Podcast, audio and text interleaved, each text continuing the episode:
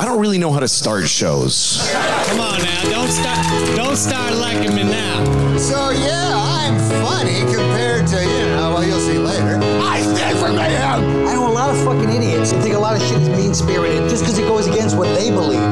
But the relief of comedy is it take things that aren't funny and it allows us to laugh about them for an hour. We got a purple suit to buy and a gigantic coffin. Why are you laughing? Evening, everybody. Welcome to another episode of Why Are You Laughing? A History of Comedy podcast. And today I am pleased to introduce to you Ron White. Uh, you may know him from the Blue Collar Comedy Tour, but uh, in my opinion, he's kind of a uh, you know one of these, I guess you could say, underappreciated living legend types um, that I would like to talk a little more about. We have a few leg- living legends coming up. I think the next two are a little more uh, infamous than uh, Ron White is. But um, I, I figured I wanted to talk about Ron White because I think he is different uh, from the other blue collar guys. So we will get to that in a second. I think uh, good news, folks. I think in the next few weeks we will be back in our home base, the Vaulted Podcast Studios in Pawtucket, Rhode Island. Um, but I appreciate everyone. I guess the sound hasn't been too bad because we haven't gotten any complaints. So I appreciate everyone bearing with us there. And if you want to support the show, you can go to blindmike.net. That is where you can find everything for Why You Laughing and the Blind Mike Project. You can subscribe to the Patreon.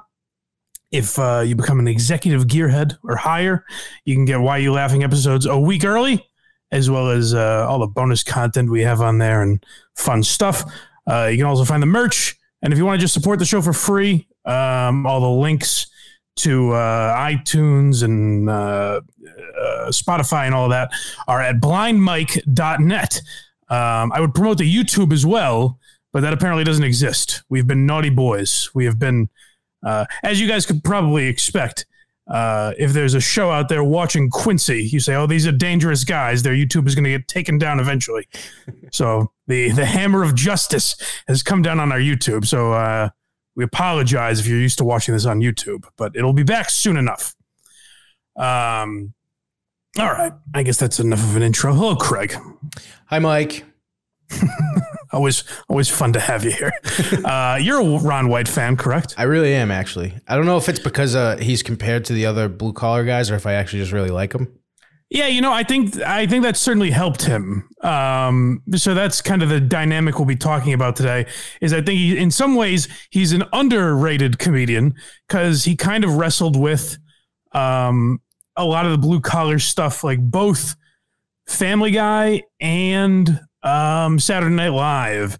I remember had little like you know bits or sketches, whatever. I don't know what Family Guys would be considered, but a cutaway of uh, making fun of the blue collar comedy tour.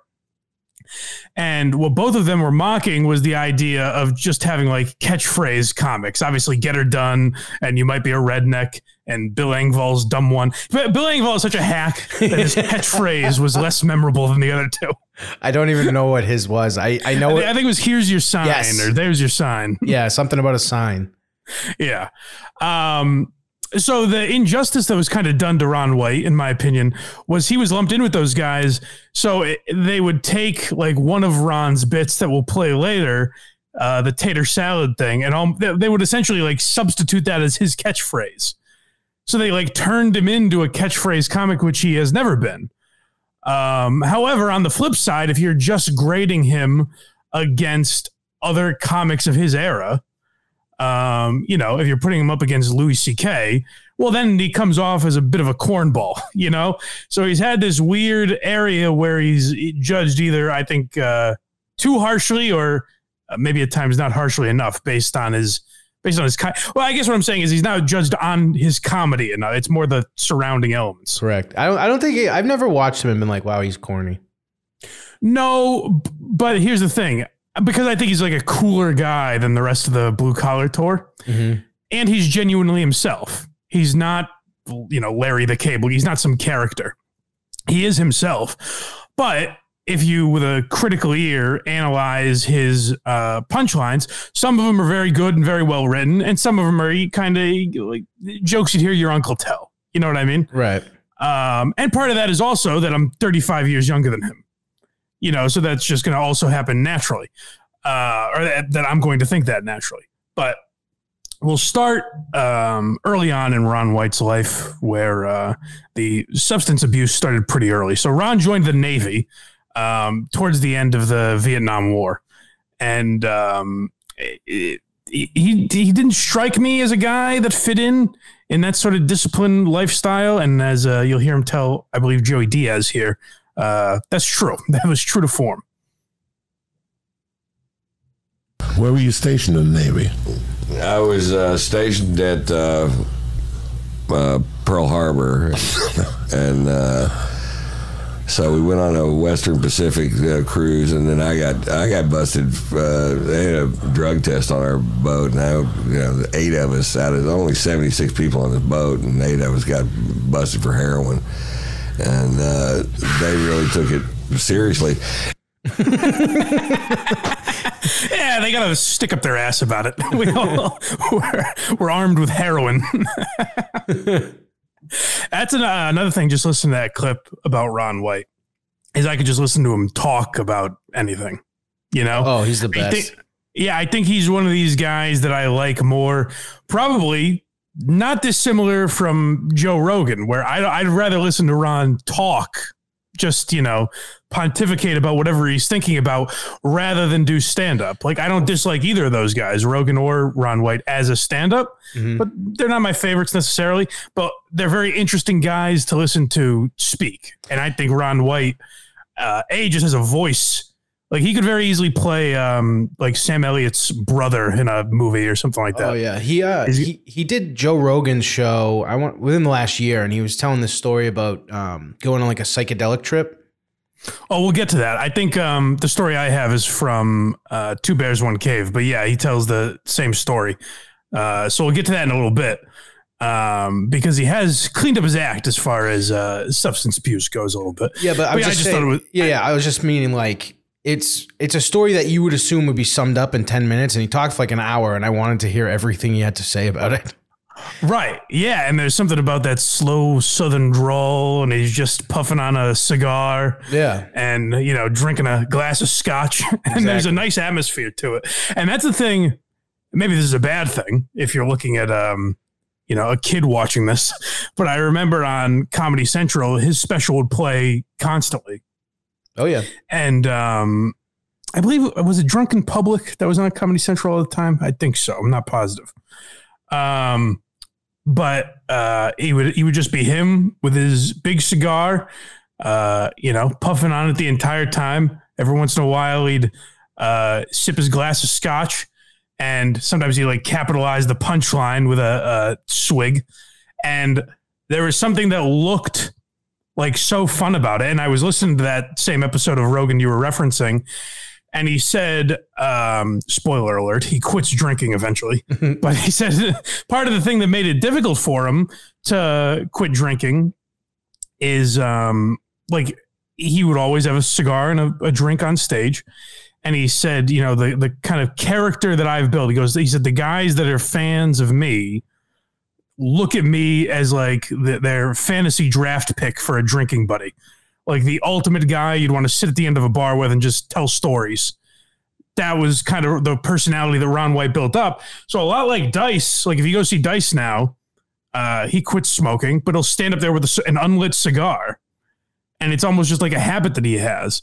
So now you'll see Ron White go up and he'll have a drink. And he literally says to Rogan, he goes, I don't know who I'm fooling. Cause then in my act, I'll talk about how I've quit drinking.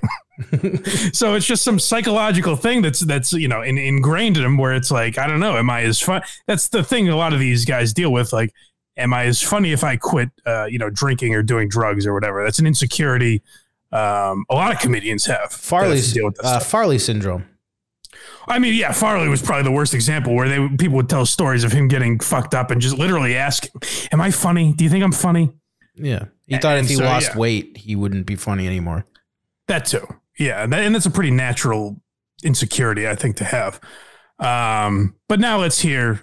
Uh, he gets right into the uh, the world of stand up comedy, and he had uh, a strange, at least based on his stories. Um, he got off to a good early start and then kind of leveled off for a long time, at least the way he makes it seem. I mean, we're in the era that I came up. Uh, you you couldn't get a lot of advice. Now Jeff Foxworthy uh, helped me a lot, and he actually the, the first time I did a stand up ever. I don't know. Do you guys know who Jeff is? And, and, uh, okay, good, good. Jeff's funny, man. Unbelievable writer, and uh, this was September 17th, 1986. Uh, I did my first open mic night. He was the headliner in the club. It was in Arlington, Texas, where I lived. And he came up to me after the show and he goes, You're really funny, but you need to put the punchline at the end of the joke. And I was like, wow, that sounds like a great idea. How do you do that? And, uh, so that's how generous the guy is. And uh, he sits down with a brand new comedian and uh, and rewrites my four minute set. So I was saying the funny thing last. Now.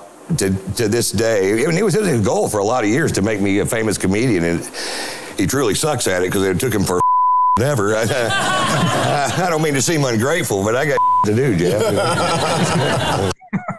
So, so right in there, you kind of hear how like, I mean, that's a pretty huge break to have. Jeff Foxworthy was very famous. Extremely. Like that, you might be a redneck was a huge thing for a long time. Um, and so to have a guy like that help you, you know, craft your jokes is a pretty big break to have at, you know, one of your very early open mic nights. Um, and then as he says, I think he, it took him, I think that was like 18 years before uh, the blue collar comedy tour. So it was a long time to get to that level of success. But so here's the interesting thing, and I'm sure maybe we'll do a full blue collar episode. The reason I wanted to separate Ron White is because I think he's separate. I think he got lumped in there the same way. Um, I know Nate Bargatze opened for them a couple of times, uh, like you know, towards the end of that run, I think. And well, you know, let's just say it's a different era because Nate, Nate's a lot younger than those guys. But if Nate got lumped into that crew, Nate is a brilliantly funny comedian, much more like Brian Regan than any of those guys. Um, but because he has, you know, a nice southern way of talking, he could have easily got lumped in with them. And then you would think of Nate Bargatze differently um, if he was part of that crew, which is why I wanted to separate Ron because I think he's, uh, whether you like him or not, a genuinely funny comedian. Now, when I say that, it almost sounds like this. I'm, I hate the other guys. I actually think Jeff Foxworthy gets shit on far too much. And like I said, I don't want to spend a ton of time on him, but you know, he does have a gimmick. The you might be a redneck thing is a gimmick. He focuses very much on being, uh, you know, an old Southern guy, and that's his shtick, which I understand. But as like a joke writer, I don't think he's a hack. I think what makes you might be a redneck hack, quote unquote, is that it was parodied in 10 million different ways over the years. Then it became a punchline. And so now we think of it as a corny thing. But the first time he did it, and here's the other thing that makes it a little hack the second time you do it. You know what I mean? Like mm. the first time you do it, oh, this is a unique, interesting bit. The second time, it's like, oh, he's trotting this out again. Now it's your thing. It's not just an original thing that you did once. Um, which is why the guys, you know, from Carlin and Pryor to Louis and Chappelle, uh, they don't they don't spend a lot of time on things. Colin Quinn's a great example where everyone wants Colin Quinn. You go, oh, it'd be so much better to redo Tough Crowd now. But Colin Quinn just keeps moving. He's like, no, I'm doing other things. I'm doing one man shows. I'm talking about the Constitution and, uh, you know, New York City and all the, he has these different uh, like topics that he wants to get into. And he's not slowing down to go back and do something he already did. So I think that's what makes people uh, judge guys like Jeff Foxworthy a little harsher. And I think Ron has that where he was constantly changing his material. It would be very easy for him to tell that tater salad story that again we'll get to um, over and over again. And you know we've talked about before. Sometimes you do it to appease the audience, like Gaffigan or Bert Kreischer, but he was constantly creating new material, and I think he has a lot more original stuff than uh, the rest of the guys on that tour. I would find it funny though if someone when you're like, uh, I hope no one's offended that I'm or making it. It's I hope it's not coming across like I'm making fun of Jeff Foxworthy. Like they would hear your is Jerry Seinfeld funny episode, and then be like, "This Foxworthy take is out of Listen, line." yeah, listen, pal. Seinfeld, I was on board with, but this is too far. You've criticized Ron White. Um, so now that I've talked about it enough, we're getting into the blue collar stuff now, right? Yep. Uh, this is the rise of blue collar. Yeah, so let's hear just a little more about that. When the blue collar tour kicked off, and then and then it took off for you. How old were you? Uh, was, let's see, probably 45 or so, 45 or 46. So you're just working as a comic up until 45, and then boom. Right, 16 years, clubs, 50 weeks a year, uh, doing nine shows a week. So, which is how you get good at this. You know, that's that's the best way to do it. Not not here, out there working on you know different crowds and. And then uh, Jeff, you know, signed me up for this thing. And uh, first time I heard the idea, I told him that's retarded. That's how, that's how, that's how smart I am.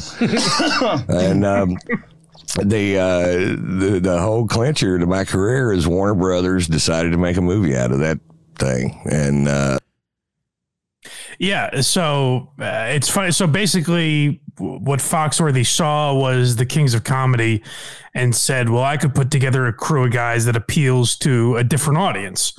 Um, you know, like the King of Comedy, or Kings of Comedy, uh, Bernie Mac, Steve Harvey, Cedric the Entertainer, and D.L. Hughley appealed to more of a uh, shall we say, urban audience. And Jeff Foxworthy said, well, I can appeal to the, the sticks, you know, the suburbs and uh, out in the, the goddamn woods. Um, and it worked to perfection. now, again, Ron's material, I don't know, is, is only for that group of people the way Foxworthy and Larry the Cable Guy and Bill, Bill Engvall is. Definitely not. You know, I think he has a much broader appeal that I don't know that he necessarily found. Like, um, I, I, well, I, he, he has come to Boston, I guess. Unfortunately, I've missed him. Oh, the other thing, by the way, that I should have mentioned earlier. Part of the reason I wanted to talk about Ron White, and I chose him as a subject, is uh, he's retiring from comedy this year, pretty much. Like, I think he said he's going to move to Austin and he'll perform at like Rogan's Club and the Creek and the Cave and stuff like that. But as far as being a touring comic, at least as of now, he's retiring. So I wanted to remind people get out and see Ron White while you still can.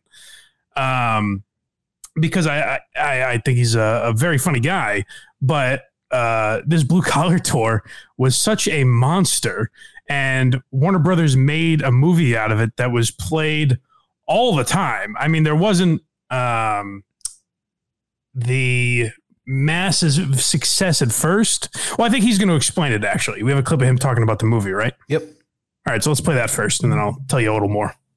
but uh, then it, you know, it, it, for some reason it just tested. It was really well liked across the board, and uh, and uh, and then and it was one of the biggest selling comedy albums of all time for DVDs, four million copies. Well, it was giant. I remember And- when it came out.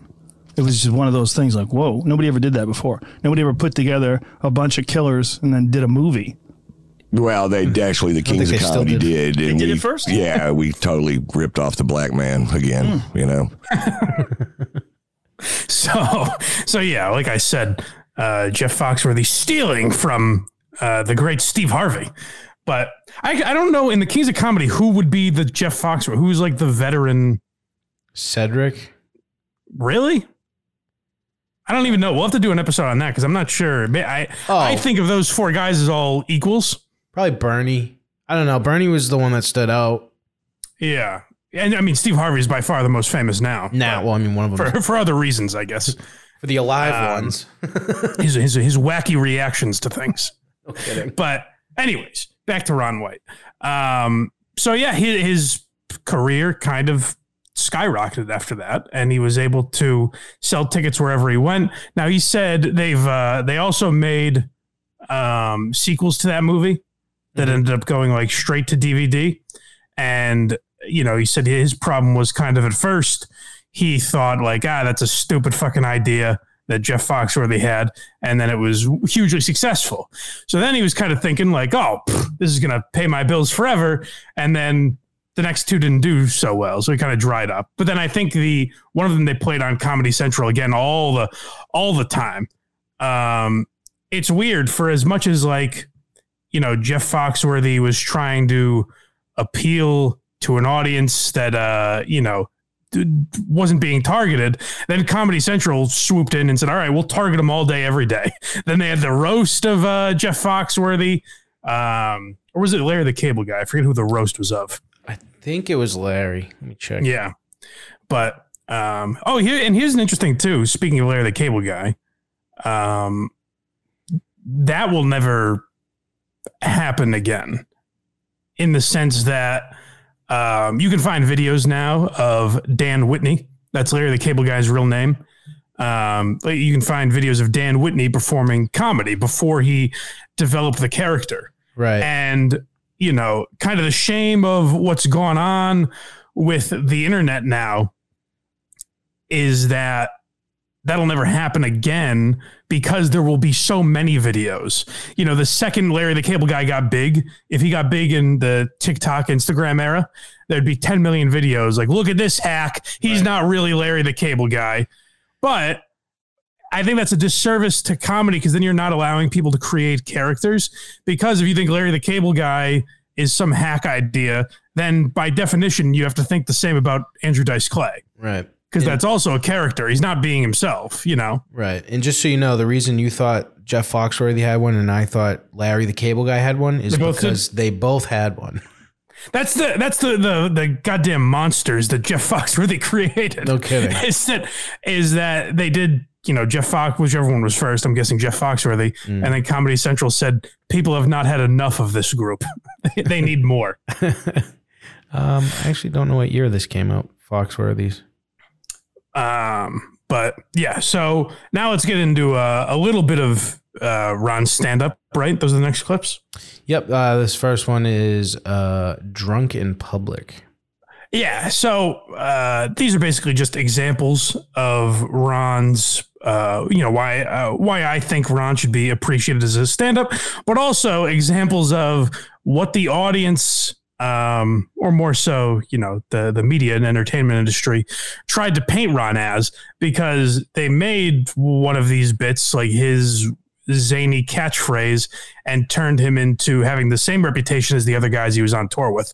But this is uh the the bit that his special is named after, drunk in public. Put the hat back on. The guy comes over to me. Now, I'm between six one and six six, depending on which convenience store I'm leaving. I weigh 235 pounds. This guy comes over to me, poking me in the shoulder with two fingers, says, You're out of here. I'm like, I don't think so, Scooter. and I was wrong. they hurled my ass. And then they squared off with me in the parking lot, and I backed down from the fight because I don't know how many of them it would have taken to whip my ass. But I knew how many they were going to use. it's a handy little piece of information to have right there. Overkill. Well, they called the police because we broke a chair on the way out the door and I refused to pay for it. And The cops showed up, and at that point, I had the right to remain silent, but I didn't have the ability.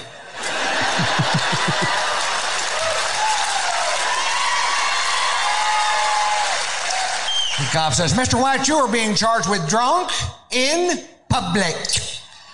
I was like, hi, hi, hi, hi, hi, hi, hi, hi, hi.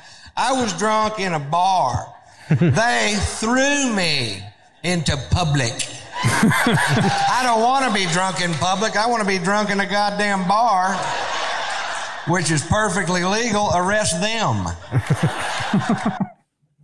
So, so like Uh, shit like that is very endearing to Ron White, and it's kind of an example of what I was talking about before, where he embodies more of what an actual Southerner might be able to relate to, rather than what someone who's not from the South is able to wrap their mind around a Southerner being. You know what I mean? Like Yeah. if we think of the South, like if we stereotype just someone from Alabama or wherever, you think of Larry the Cable Guy. But what the majority of people probably are are Ron White and why he was so relatable because he's just a guy with stories who happens to be from that area of the country. I I've always found him funny, and I I always uh, I've like I used to collect D, like comedy DVDs, and I had all his and everything. He's just he's just like you said earlier. He's just fun to listen to. he really he really is. And the thing I liked about Ron White also is like I said he he had this sort of, you know, redneck audience, I guess. But he would also do bits like he would talk about uh homosexuality, which it's weird to go back to think of how much times have changed. Like today maybe, you know, talking about um I guess it's it's similar to talking about like transgender rights. That's the way they talked about just gay people in general 20 years ago, which is pretty wild. But Ron had this audience and he knew what his audience was, but he would still do bits about um like how ridiculous it is to not want gay marriage or to think gay people are any different than him. And the bit is hilarious and you don't think of it as a preachy thing because it's centered around the idea of straight guys watching porn with a guy with a gigantic penis. so it appeals to everyone and we all get it and we don't think you're trying to be smarter than us. I think that's what guys like Ron White do a great job at where they are they they do have the ability to send you some kind of message but they don't hammer you over the head with it and it's not their entire act and it's not how you think of them. Correct. Um, but now that I've uh, distracted you enough from forgetting what the original part of that bit was, let's hear the the end of it as he's in the back of the police car. This is probably his most famous bit, I would say. Yeah. I told you that story to tell you this story. When I was 17 years old, I was arrested for being drunk in public. Seemed to be a pattern. If you knew Morse code, you would already know that. And one DWI, which was a bogus charge because it turns out they were stopping every vehicle traveling down that particular sidewalk. and that's profiling, I believe. And the drunken public charge and Fritz, the arresting officer, who I had literally known all my life. You know what I mean? This guy lived four doors down from me in a town of less than 400 people. We've met. he takes me to jail. When we get there, he asks me if I have any aliases, and I was just being a smartass and said, Yeah. They call me Tater Salad.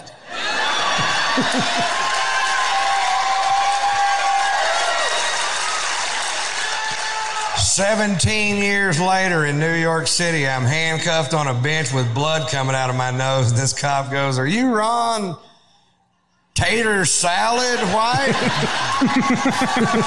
you caught me. you caught the tater. You can take down those roadblocks now.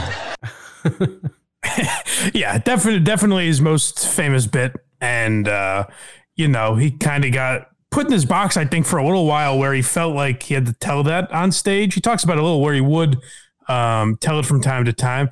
And it's something that guys go different directions on. Like we said, Gaffigan and Bert are the examples we always use of guys who have no problem telling that. I mean, Seinfeld, part of my problem with Seinfeld is that, you know, he has a, a special where he literally throws away his, I'm telling you for the last time is what it's called. And then he still does the same bits for 15 years. Um, or you have guys like Ron White who are like, yeah, you know what? Sometimes I'll give it to you, other times I won't. But I think that's why, in part, some of Ron's fans weren't necessarily true comedy fans. Like, um, that's why I want to do episodes about guys like Ron White, um, you know, to a different extent, Colin Quinn, Dave Attell, guys that aren't, I don't think are appreciated enough by the mainstream. Ron White's kind of the opposite, where I almost feel like he should be more appreciated by true comedy fans. I feel like you don't hear him in the breath of a comics comic, where I think he does kind of fit that mold, but he had mainstream success, um, you know, 15, 20 years ago. And that kind of reputation never really left him, I don't think. I think in comedy, among comics, he has a lot of respect, Mm-hmm. but I don't think it's a weird mix of people that will be at a Ron White show. I guess is what I'm saying. Does that make sense? Oh yeah, and not only did he get famous late because he was talking about earlier that he got famous at 45. Yeah, he said he's only been doing it for 16 years, so he started pretty late. In you know, what I yeah. mean? Consider all, all things considered, I think he did start uh, Around 30. fairly late in his mid 20s or something like that. Uh, late 20s, Um, maybe 30. Yeah, yeah. And so uh, that's the funny thing is like I think a lot of guys feel like once you hit a certain age, you're like uh oh, I, well now I'm too old or I can't do it or whatever. And guys like uh you know Ron White and Rodney started when he was young, but he's the most famous case of not getting famous till he's 50. It's like, you know, if you have that gene, like if you can if you are funny enough, you don't necessarily know when it's going to pop. And I feel like guys like Ron White are more the reason they get famous when they're a little older is because he's kind of an old soul. So if you imagine this version of Ron White, if you imagine him telling these stories at 25, I don't know if it hits the same. You know, it's not a guy with as much life experience. Um, I feel like it, t- you know, it takes a lot of uh, crafting to get to that point. Whereas Jim Jeffries, who was famous very young, just had amazing stories early on and was a good storyteller. So it was, I think, easier for him to develop that character. Mm. And I know I'm, I'm going to jump back real quick to a point you made earlier. You're saying he stood out from the other blue collar guys. Yeah. And I actually completely forgot about this till just this second. At the end of every show they would all do or movie, they would all go on the stage together. Right. And that's when he really stuck out like a sore thumb standing next to those guys trying to like riff with the crowd. Yeah, right. Because he's just different. He's not. He doesn't fit in that same mold where they are all perfectly comfortable being complete cornballs. You Right. know, like the idea of. um I mean, we've talked enough about the blue collar tour, so I'll just keep doing it, I guess. But um, it's a big part of his idea story. That, the, the that tour started with Ron White and Larry the Cable Guy essentially as the openers. Like they would each do 15 minutes. Then um, Engvall and Foxworthy would each do a half hour. I think I have that amount of time right. Sounds right.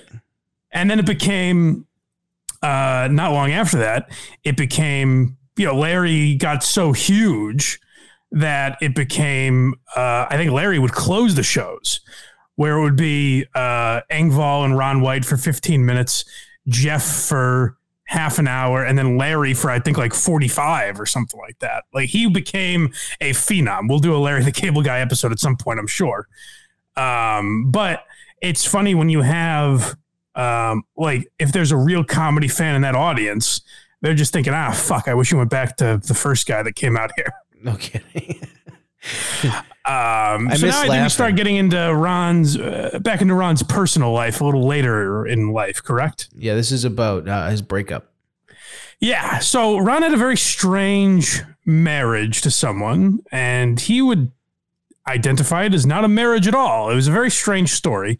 Um, so this is him on Jim and Sam talking about it. You broke up in June with your with the woman you were with. Yes. How long were you together? A long time. More than five years. Yeah. Long enough that she claimed they were married. Yeah, she did claim Yeah. that. Um, That's just probably. A, I'm, I'm thinking that's a monetary mo- motivational Yeah. thing. You? Um, yeah, it sounds Because like I haven't figured it out yet. oh, so am I, am I shedding some light on that with my Yeah, insight? thank you. Nail on the head, Norton. Really, he sniffed that one out. so, yeah, he's with this woman for a long time and they break up. But I guess in the area that he lived in, she was able to squeeze a few dollars out of him because, well, he'll explain a little more in this next clip.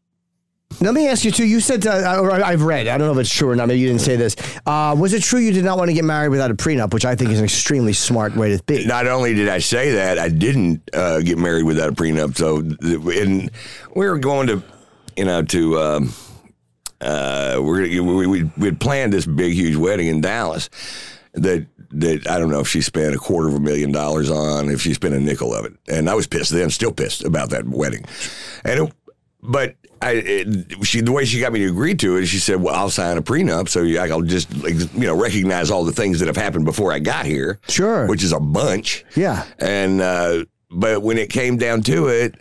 You know, they they were stalled, and her lawyer and my lawyer, and then it got to where it was too close to the date for it to be valid. And How no- close to the date? I heard with them, you should be a month out. I think it a couple of weeks, but this got to within six or seven days, and then it was going to be completely void.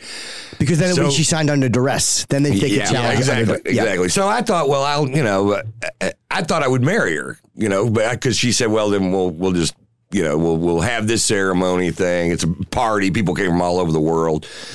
And uh, all over the world, she toured Europe. She had a lot Sure, of friends sure. over there. So, uh, so I genuinely thought I would marry her at that time. I, you know, I'm deeply in love with her, and uh, so but we just never did it. I mean, she never. The, it was always there to sign. Her lawyer approved it. My lawyer approved it. She just never did it. And it turns out in in uh, California that matters because I just assumed you know I'm I'm screwed here. But it turns out I probably am anyway. But but you but there is no common law. In uh, in California, so you can live with somebody a hundred years, and if you don't have a contract with them, then if you do, you're done. But if you don't, doesn't matter. You're not married to him. It's uh, and uh, the same in Georgia, but not Texas. So what she's claiming is that we spent so much time in Texas visiting our family and performing that makes us married in Texas. Isn't that bizarre? Sounds like a woman that never really liked him.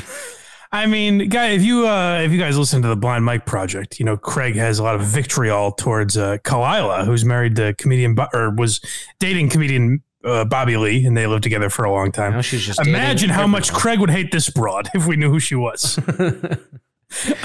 um, re- that's really weird. But the reason I threw that clip in is a because I think it's an interesting story, but also I thought it was very interesting if you go and listen to the full thing. Um, to hear Ron's like perspective on it, where he's talking about it and he realized it's, you know, financially driven and, you know, makes him question did this woman ever like me or was she with me for the money? But he talks about it with such perspective that I'm amazed by. And he doesn't talk about it in an angry way. He doesn't get heated about it. He doesn't seem bitter. He kind of just seems like a guy like, ah, that happened. It kind of sucked. I hate that she spent all that money, but you know, that's how life is. And that's a pretty interesting. And I feel like you you hear a lot of that in his stand up, where it's not necessarily done with a bitter perspective. It's not done with a uh, you know, whatever the opposite of that would be, where it's like, hey, everything's cool. He's kind of just telling you the facts, you know? Right, exactly. But that that's goes to your point about his age and like if this was Dane Cook in his prime, he'd probably be spazzing. Well, it's funny you say Dane Cook. It's almost like I knew that was coming and I was trying to segue. you know? Boy, what a segue. So, so uh, the best in the biz, folks.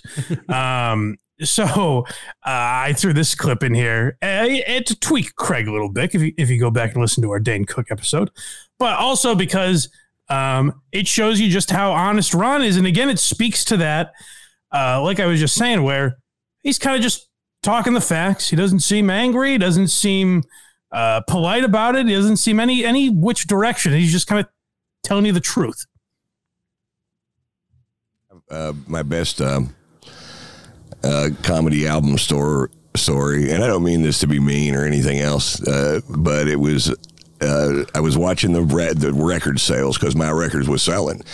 And then, uh, then Dane Cook comes in and he just blows by me, and I'm like, "Who's this guy?" Because I'm I'm not a LA guy. I'm a road guy. You know, we don't know what's going on out here, nor do we give a shit.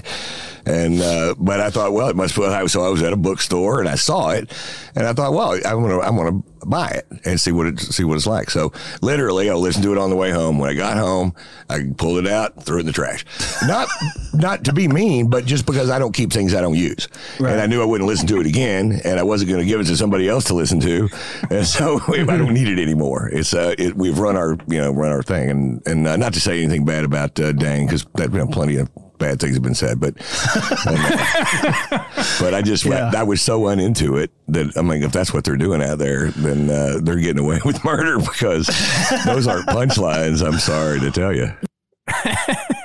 Just and that's what I'm talking about. That matter of fact way of speaking, where it almost doesn't even sound like he's trashing him. he's just stating facts.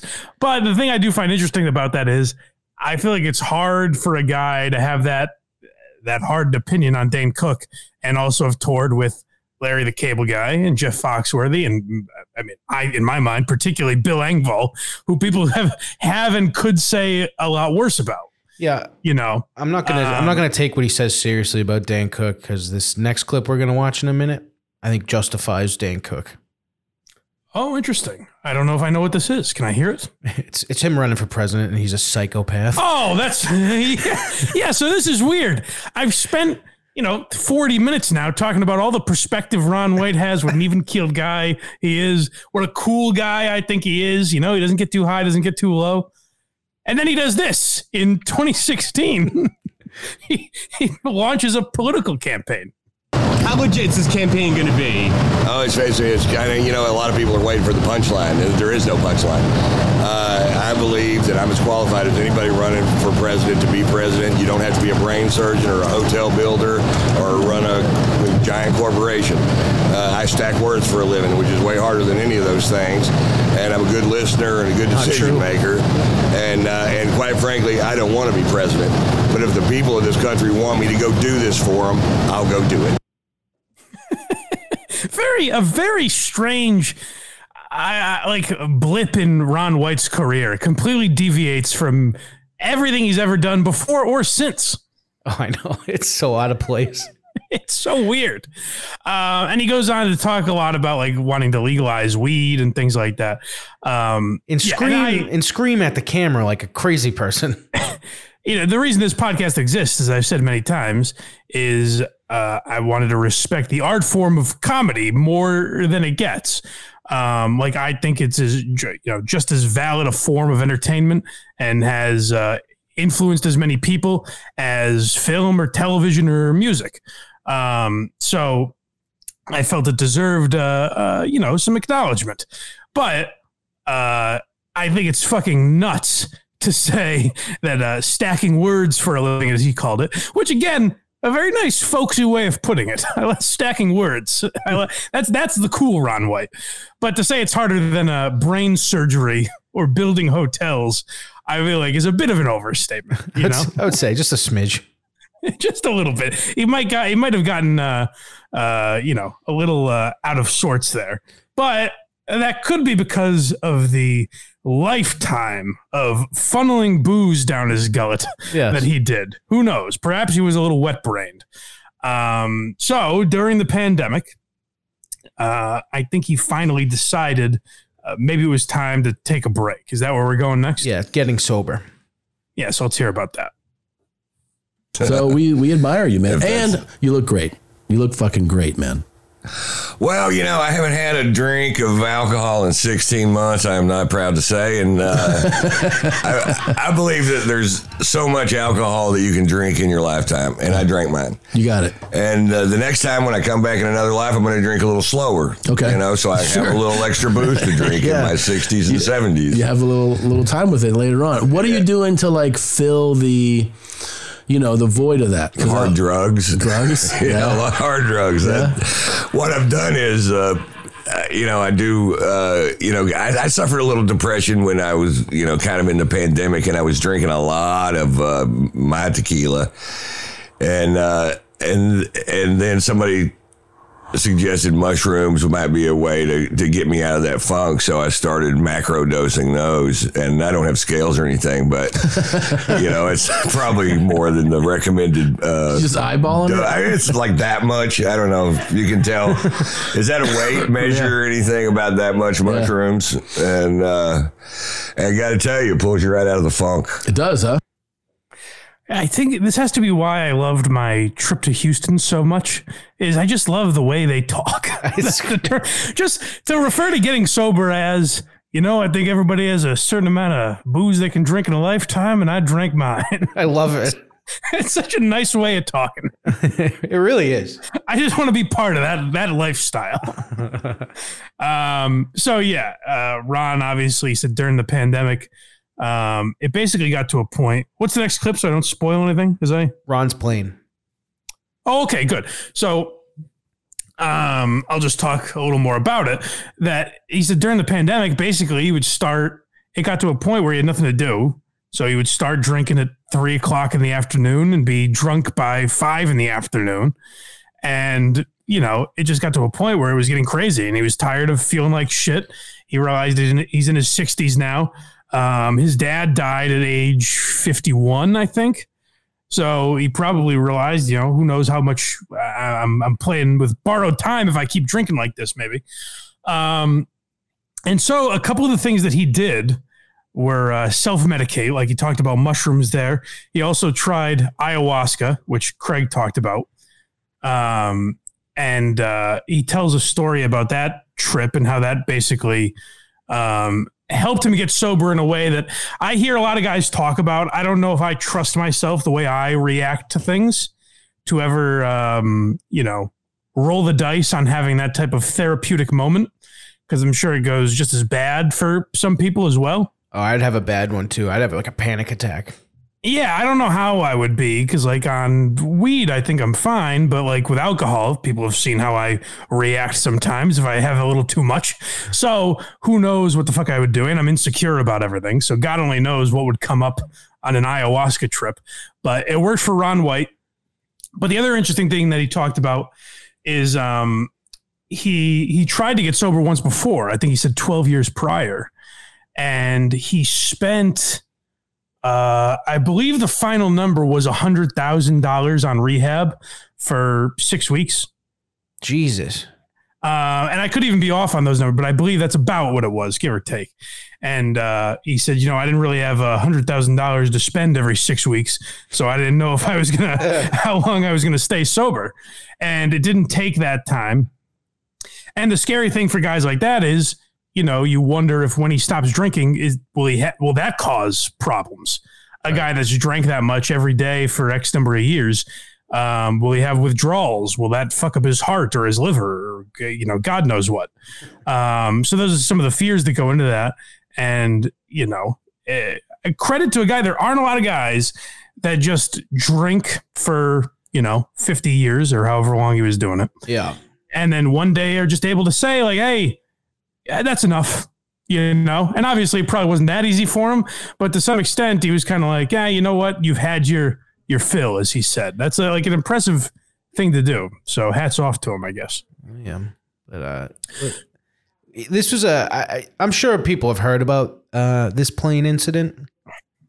yeah this is another one he has a, a bit about this that's uh fairly famous This also made like Um, serious news though.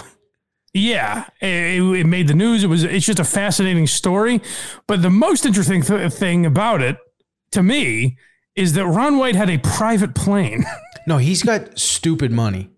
That's how successful this goddamn blue collar tour was. That I'm talking about Ron White being underappreciated like an asshole. Meanwhile, he's got a private jet that flies around the country.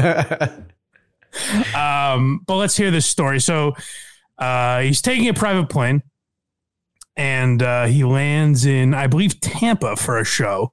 And he gets there not that long before a show. Um, but he has to go through the uh, proper checks and balances when he lands. And then, as ti- you know, you'd hear Vero Beach very seldom. And then one day they're like, "Hey, you know what happened in Vero Beach? Ron White got arrested here." And I was like, "What?" And uh, it was on your plane, or your plane had landed, right? What's the actual story? The actual story is I was I was flying in there for two shows at the Sunrise Theater, I believe, in Fort Pierce. Okay. And uh, and I was on the plane. It was it's my plane. Uh, by myself with two pilots, and and there were new pilots because I fired my old pilots. The old pilots uh, decided it would be great to call a number and report a drug smuggler. This plane, and you can follow, you know, anything on FlightAware. And uh, so before I would land, that's what they would do, and and uh, but it never worked. But this time it did, and It never worked, but this time it did. That's all they really need, Ron, is for it to work once. Just once, especially on a smuggling. That's a, I mean, uh, that's a ballsy uh, ex-employee tack to take, Right. like just reporting fake crimes and hoping it comes through. Right. But I guess he knew enough that Ron traveled with enough weed that uh, this guy suspected it might work. Imagine being So- that big of a piece of shit. That's that. I mean, that's wild. And who I, you know, like we're only we only know the public uh, Ron White, so who knows how he was as a boss? Maybe he was an asshole, but that's still wild. Obviously, the guy's not smuggling drugs, so to potentially put him in jail for that is a real dirtbag move. Not only does he have enough money for a private plane, he's got two pilots on retainer for whenever he needs them. that is that's such insane money. Really the is. amount the amount he must be getting for gigs is fucking wild. I'm gonna check his. Um, so I'll, I'll, I'll probably, you know what? He's on my list of guys I haven't seen that I would like to, and now I probably never will if he's really retiring. That's sad. Is his whole is the rest of his year planned out? Is he coming around? Um, I haven't seen anything in Boston, so I don't know. But hopefully, uh, if you know anything, folks, let me know so I can see the great Ron White. And um, you know, as we wind down, we'll finish the uh, plane story here. But as we wind down, I figure I should just say, like, I know this probably isn't the most in depth episode we've done. It's kind of more like. I guess more like the Patrice episode where we're kind of just talking about glimpses of his life and getting into it a little bit and paying tribute to the guy. Um, and I would like to start doing more of those for certain guys I like that I feel are uh, to an extent underappreciated. Like I said, he's got private plane money, so fuck him. But uh, like I'm doing Ron White a favor on this podcast. His net, but net worth is um, uh, fifty. It says what's that? his net worth is fifty million. 50 million. Mhm. Um, and uh, yeah, so if you guys have guys like that that you would like me to uh, throw in the mix uh, that you think would make for good episodes like this one, then let me know. Um, but yeah, I'm curious on any feedback uh, for this episode, which you can do at blindmike.net. But let's continue with the. Uh, so he lands in uh, Vero Beach. So they, you know, they get me off the plane, and the, these cops were solid dudes, and they were fans. Of course. they go, Ryan, here's what happened, and I said, uh, uh, he said, "Can we search the plane? It'll all be better if we can just determine that you're not a drug smuggler, which we already know you're not. You're here to do a show. We all we totally get it. We're fans. We have tickets. Yeah, right. Yeah. Short of that, but so I'm like, yeah, go ahead, search the plane. So they put drug dogs on the plane. Well, of course, I smoke pot on the plane, so the dogs are. I don't know what that's uh, all about, but. And uh, then the guy goes, uh, the dog needs to sniff that bag on your shoulder. And I was like, Raro. and, uh, so so uh, they take him in and he has to do a show that night so let's hear a little bit more about how that plays out Yeah, this is our last clip, by the way. oh okay cool yeah so this is him um this eh, i think kind of shows how big he is and despite me saying maybe he's not as big in um like circles up north or whatever uh this kind of shows you how dedicated his fan base was. When I got out of the, out of the when they released me, there was a, a truckload of, of kids, a pickup truck full of kids that had these big signs that they'd already made that said "Free Tater." and, uh, and God, I hate myself for being in such a hurry Yeah. that I couldn't stop and address that, take Sure. a picture with them or something. Sure. But I was two hours late to the show. Yeah. And uh, not one person left. Everybody stayed there for Stayed. two hours waiting for me to get out of jail. What was that like And, uh, that night? It was it was absolutely one of the most insane responses I've ever, Ever. gotten walking on stage. Yeah. but I mean, I can only imagine. but that's and um, I think Bert Kreischer kind of has a similar audience now, where he's out doing uh, these like minor league baseball stadiums, and I've heard a lot of guys, you know, like uh, Big Jay Oakerson and these guys that are on the road with Bert right now, doing that uh, fully loaded tour, say that when Bert pops his shirt off, the response that he gets is unreal. Like, say what you want about Bert as a comedian, but his fan base is so dedicated and so like eager to see him. And I think Ron White has a taste of that because, like I said, there's something to that style of comedy. There's something similar to me to like podcasting. Where Ron is, you know, he's doing, you know, these theaters and these big venues, but yet he's intimate enough with his audience. And there's something about uh, the store, the personal stories that he's telling, and just the, you know, kind of ambiance of standing up there with a cigar and a drink in his hand. there's something about that that almost makes you feel like, ah, this is my drinking buddy. Like he said, his fans feel like, um, you know, he's their ultimate drinking buddy. Right. And um, I think that's what podcasts are in a way, where you feel like you know you're in on these conversations. Like for the amount of time that you're listening, you know, you're. It sounds corny, but hanging out with these people. That's what made Stern so popular back in the day. Like he was the one one of the first to create that kind of environment where his fans felt like uh you know they were in on it and ultimately they weren't and everything on that show was fake apparently but, but that's for another day um, uh my point is that i think ron and uh you know just to bring it back to the blue collar guys again i don't know if jeff foxworthy has that where people are feel like, oh, I know Jeff Foxworthy. I hang out with guys like Jeff. You think of that as Ron. Ron, you feel like, oh, I know him. I know I know a few Ron Whites. And uh, you know, whether I like hanging them out with him all the time is questionable, but I like tipping a few back with him once in a while. And uh, that's the thing I think some of the other guys on that tour lost. Like um, I do think there's a, a cornball element to Jeff Foxworthy when he got in trouble earlier in the year for um, you know people were mad not in trouble but people were mad about his um, he made some joke about uh, like the you know everyone gets a trophy era. And people were like outraged about the the joke that he's mocking these these kids or whatever. And it's like no no no. What you should be offended by is that Jeff Foxworthy in 2022 is making an everybody gets a trophy joke. Correct.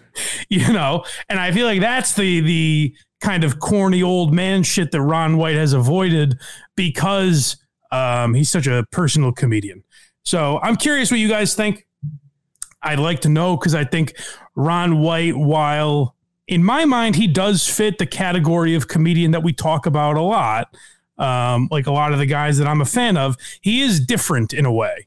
So I'll be curious if you guys are big Ron White fans, uh, if this kind of changed your perspective on it at all, um, or if you just think he's a hack and I'm an idiot. Either way, you can you can let me know.